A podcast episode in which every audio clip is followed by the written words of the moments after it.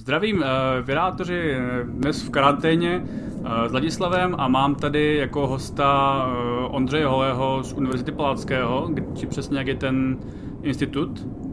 Ústav veřejného zdravotnictví. A budeme se teda bavit samozřejmě, asi uhodnete o současné pandemii, případně o jejím srovnání s minulými podobnými událostmi. Uh, tak já se teda zeptám, uh, když se na to uh, podíváte nějakým způsobem uh, ze zkušenosti svý odborný, a jak to vlastně vypadá, když se srovná ta současná situace vůči těm nějakým minulým epidemím, případně pandemím? Z toho, co lze soudit a složit, lze určitě říci, že když se podíváme, nebo když to třeba srovnáme s tou epidemií nebo pandemií SARSovou, která byla před nějakými 15 lety, nebo více jak 15 lety, tak zcela jistě tato je mnohem rozsáhlejší a je, mnohem, je postihnuto mnohem více států a i mnohem více lidí. Protože tenkrát v té době jsme měli asi 8 tisíc nakažených, momentálně jsme někde oficiálně snad na něco přes 200 tisíc. Ono to číslo není úplně podstatné, protože ty skutečné počty jsou samozřejmě mnohem větší. A těch mrtvých nebo těch zemřelých v té době bylo asi, asi 800, čili ona ta smrtnost byla někdy kolem 10%, což v této situaci není. Oficiálně ta smrtnost se uvádí někdy kolem 2%, ale to je jenom číslo, které je oficiálně spočítáno z těch registrovaných případů, což jsou většinou případy, které jsou těžšího charakteru, a těch zemřelých je už několik tisíc, čili ve srovnání s tou SARSovou epidemí nebo s tou SARSovou už pandemí, tak tato je rozhodně větší, co se týče počtu případů, co se týče počtu zemřelých a zcela jistě budou i mnohem větší dopady, řekněme, sociálně-ekonomické. A když to půjdeme dál do minulosti a půjdeme třeba ke španělské chřipce nebo k takovým těm pandemickým jiným chřipkám v hongkongské, nebo jak to bylo v roce 68, či tak nějak? Je to nějakým způsobem srovnatelný, nebo už se blížíme eh, dál od toho SARSu a blíž té současné situaci? Tady o těch historických, historických epidemí nebo pandemí, abych byl celkem opatrný tady v tomhle srovnání, těch důvodů je několik, přece jenom třeba španělská chřipka byla před téměř přesně 100 lety, a ten svět byl v té době naprosto jiné situaci. Jednalo se o konec první světové války. Ta sociálně ekonomická situace byla úplně jiná. I politická situace byla jiná. Bylo kompletně jiné rozložení států a podobně. Eh, bylo to v době, kdy Alexander Fleming měl ještě 10 let na to, aby objevil antibiotika, která sice samozřejmě nefungují na virové infekty, ale fungují na sekundární bakteriální infekce, což byl hlavní problém nebo jeden z velkých problémů i u španělské chřipky. Nicméně, co se třeba týče srovnání se španělskou chřipkou, tak tam určitě je e, zatím e, se liší v počtu případů. Jo, my jsme zatím někde ve stovkách tisíc případů, možná, možná v milionech, protože ty skutečné počty nikdo nezná. Když to u španělské chřipky jsme se pohybovali v číslech, jako jsou desítky milionů, takže tam jsme byli ořád ještě někde jinde. Mm-hmm. A ty další epidemie? Ty další, ty další epidemie, co byla třeba uh, azijská chřipka nebo hongkongská chřipka, tak to byly takové, řekněme, jako španělské chřipky v malém. Ty počty byly ořád menší, pohybovali jsme se někde ve stovkách tisíc, maximálně v milionu celosvětově i ta smrtnost byla menší. Důvodem byla jednak asi menší virulence toho viru a druhak samozřejmě pokrok v medicíně jakožto takové. Protože přece jenom ona, ta španělská chřipka, byla skutečně před těmi 100 lety, na začátku 20. století. A co se týče azijské a hongkongské, tak ty probíhaly v 50. a 60. letech, čili to bylo zase dalších 40 až 50 let později po španělské chřipce kdy už skutečně ta, ta lékařská nebo lékařská věda pokročila i v této oblasti, to znamená různé podpůrné léčby a podobně. Mm-hmm. Takže se dá říct, že z těch tří, řekněme, srovnacích situací jsme momentálně na tom zatím nejlépe, nicméně není samozřejmě, je to samozřejmě průběžný. Tak, tak. Jo, já bych řekl, že kdyby jsme, i když, jak říkám, jsou ty, jsou ty epidemie nebo pandemie dle mého nesrovnatelné, protože se děly v jiných časových úsecích, na jiných místech a podobně, ale troufnu si tvrdit, že určitě ve srovnání například se španělskou chřipkou to není tak závažné ve smyslu absolutních počtů mrtvých, nakažených a podobně, ale uvidíme samozřejmě, jak ta situace se bude vyvíjet. Jak se dá, eh, řekněme, důvěřovat s tím současným zprávám z Číny o tom, že už tam eh, dochází na pokles eh, těch případů? Když řekneme, že byla nějaká nedůvěra vůči těm prvotním číslům a, a teď to vypadá optimističtěji. Já bych byl velmi opatrný v hodnocení těchto těch čísel, protože, jak víme, tak vlastně první měsíc Čína nebo čínské úřady celou epidemii se snažili, když to tak řekneme, zamést pod koberec. Následně museli, nebo bylo teda oficiálně přiznáno, že se něco děje. Došlo i k různým represivním, represivním eh, zákrokům vůči lékařům a podobně. Eh, pak se dle mého v celku reálně začaly ty čísla hodnotit a, a vykazovat, co se dělo ve Wuhanu, řekněme od ledna co se dělo v lednu, v únoru ve Wuhanu, to si myslím, že to bylo v celku, v celku důvěryhodné. Potom tam došlo k významnému poklesu počtu případů v době, kdy tam měl přijet nebo přijel čínský prezident. Tam bych byl zase velmi opatrný v hodnocení těch čísel, protože tam došlo k jakému si poklesu. Mohlo by být a nemuselo, ale já osobně bych byl, co se týče těch čísel, bych byl opatrný v hodnocení těch uh, skutečných počtů případů. Mm-hmm. Uh, mám tu ještě nějaké dotazy, které možná budou hloupé, možná, nevím, nezodpověditelné. Uh, c, uh, jeden čtenář se ptá, co covid a komáři. Jestli se komáři uplatňují při přenosu? Asi. Pokud ta otázka zní takhle, jestli se komáři uplatňují při přenosu, tak eh, nebylo podle mě, nebo pokud vím, tak nebylo potvrzeno, že by tomu tak bylo. Celý problém je v tom, že vlastně ještě nebylo definitivně zjištěno a potvrzeno, co je tím přirozeným hostitelem, nebo jaké zvíře je tím přirozeným hostitelem.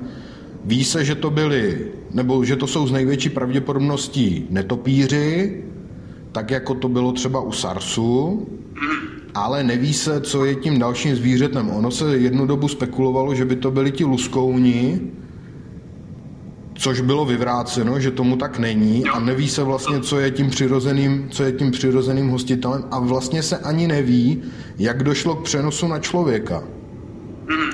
Co bylo nějakým tím pojítkem mezi tím případně například tím netopírem a člověkem a pomocí čeho nebo koho k tomu přenosu došlo. To se, to se neví.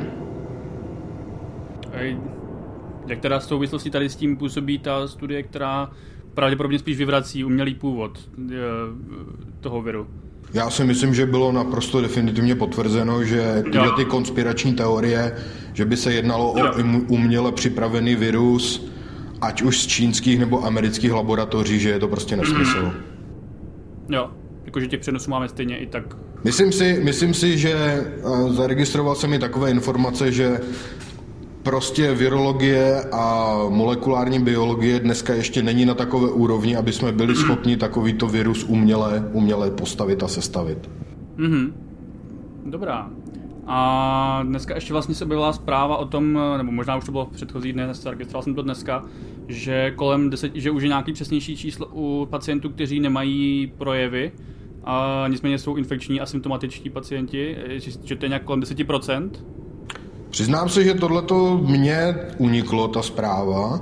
Nicméně je pravda, že u velkého množství pacientů to onemocnění probíhá asymptomaticky, což způsobuje obrovský epidemiologický problém nebo problém z pohledu veřejného zdraví, kdy to jsou vlastně ty nejzávažnější případy ve smyslu toho, že ti lidi neví, že jsou nakažení a šíří onemocnění v populaci.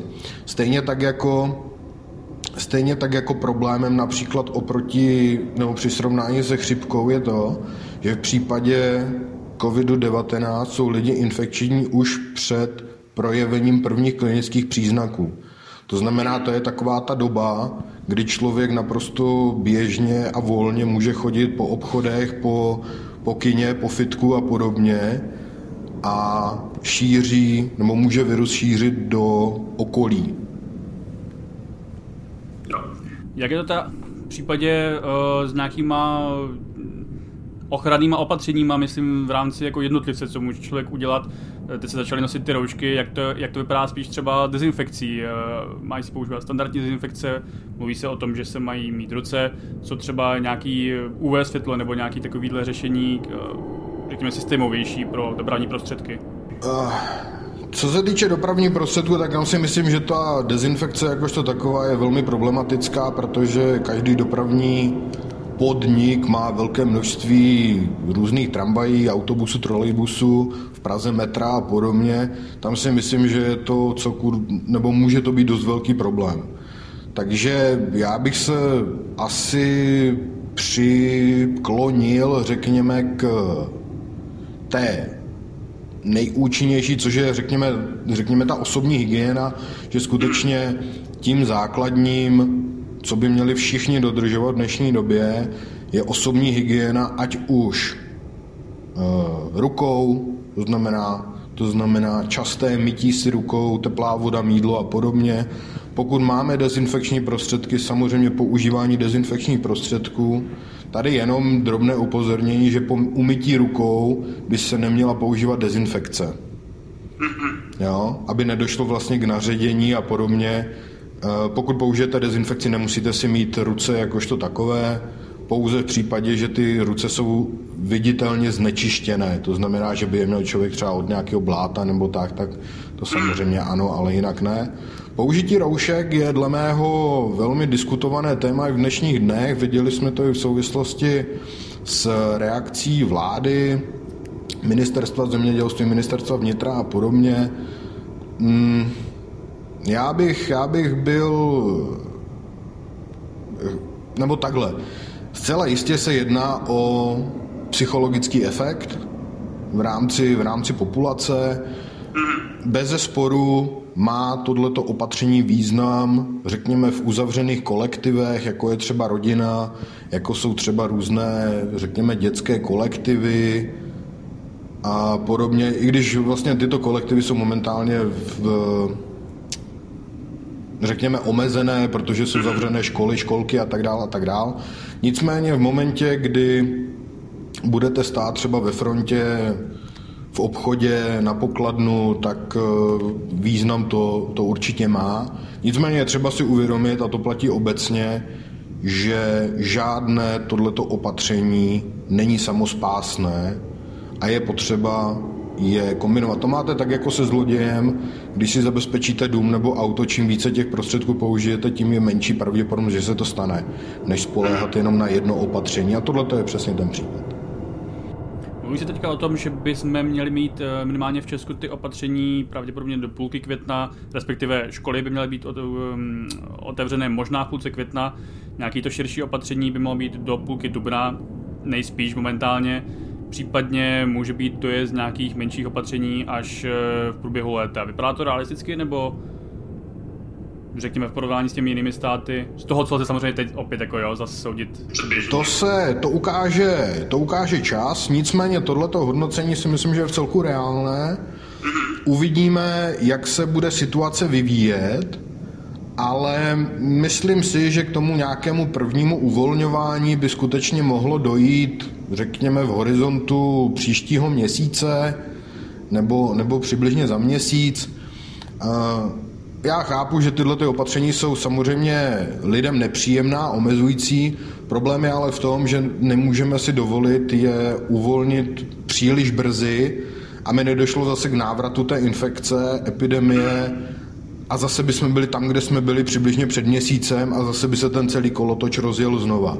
Takže je lepší počkat trošku déle. Samozřejmě tady je spousta faktorů, které to ovlivňují, ať je to ekonomická situace státu, ale i, i populace jakožto takové, protože zase nemůžeme nemůžeme nechat eh, určitě stát v úvozovkách zavřený a zaizolovaný po dalších 6 měsíců, protože ti lidi prostě potřebují nějak vydělávat peníze a tak dál a tak dál. Nicméně je potřeba počkat na, řekněme, vhodnou dobu, kdy může dojít k uvolnění právě proto, aby jsme zabránili té, tomu návratu té infekce do, do společnosti. A myslím si, že, že to úplně poslední opatření, které se bude rušit, v souvislosti s tímhle bude pořádání masových akcí, jako jsou různé sportovní akce, koncerty a podobně, kde se prostě scházejí tisíce, tisíce lidí, tak tohleto opatření si myslím, že by se potom uvolňovalo až jako úplně poslední. Co pak teda vlastně ta možnost, protože v různých státech to má různý tempo a je to v různé fázi. Co pak ta možnost, že to tady eh, nějakým způsobem eh, dostaneme do kleští a kontejnujeme a pak nám to se to může vrátit eh, z druhé strany z nějakého jiného státu. Přesně tak, to je právě, ten, to je právě další hledisko, které není velmi nutné nebo velmi potřebné zohlednit, protože upřímně řečeno, když si vezmeme okolní státy, tak si myslím, že Česká republika je na tom nejlépe. Ať už vezmeme srovnání například s takovým Německem, případně Rakouskem a podobně, tak eh, právě proto je potřeba ty opatření, když už tak uvolňovat postupně a zvolná, aby nedošlo k tomu, že skutečně dojde k zavlečení například z Německa. Což je mimochodem důvod, proč se momentálně diskutuje vlastně zrušení pohybu těch pendlerů, což jsou lidé, kteří pracují v příhraničních oblastech. A pokud už k tomu nedošlo, tak si myslím, že k tomu velmi brzo dojde, že i těmhle těm lidem bude omezený pohyb, aby právě nemohli překračovat hranice. Mm-hmm. Dobrá, tak uvidíme, jak dlouho to bude celé trvat a snad eh, se dočkáme šťastného konce v dlouhodobé době. Doufejme, že ano, doufejme, že ano. Tak jo, já díky moc za uh, odpovědi a možná se ještě uvidíme v nějaký uh, brzký době. Tak jo, děkuji za pozvání a mějte se. Díky moc zatím. Zatím.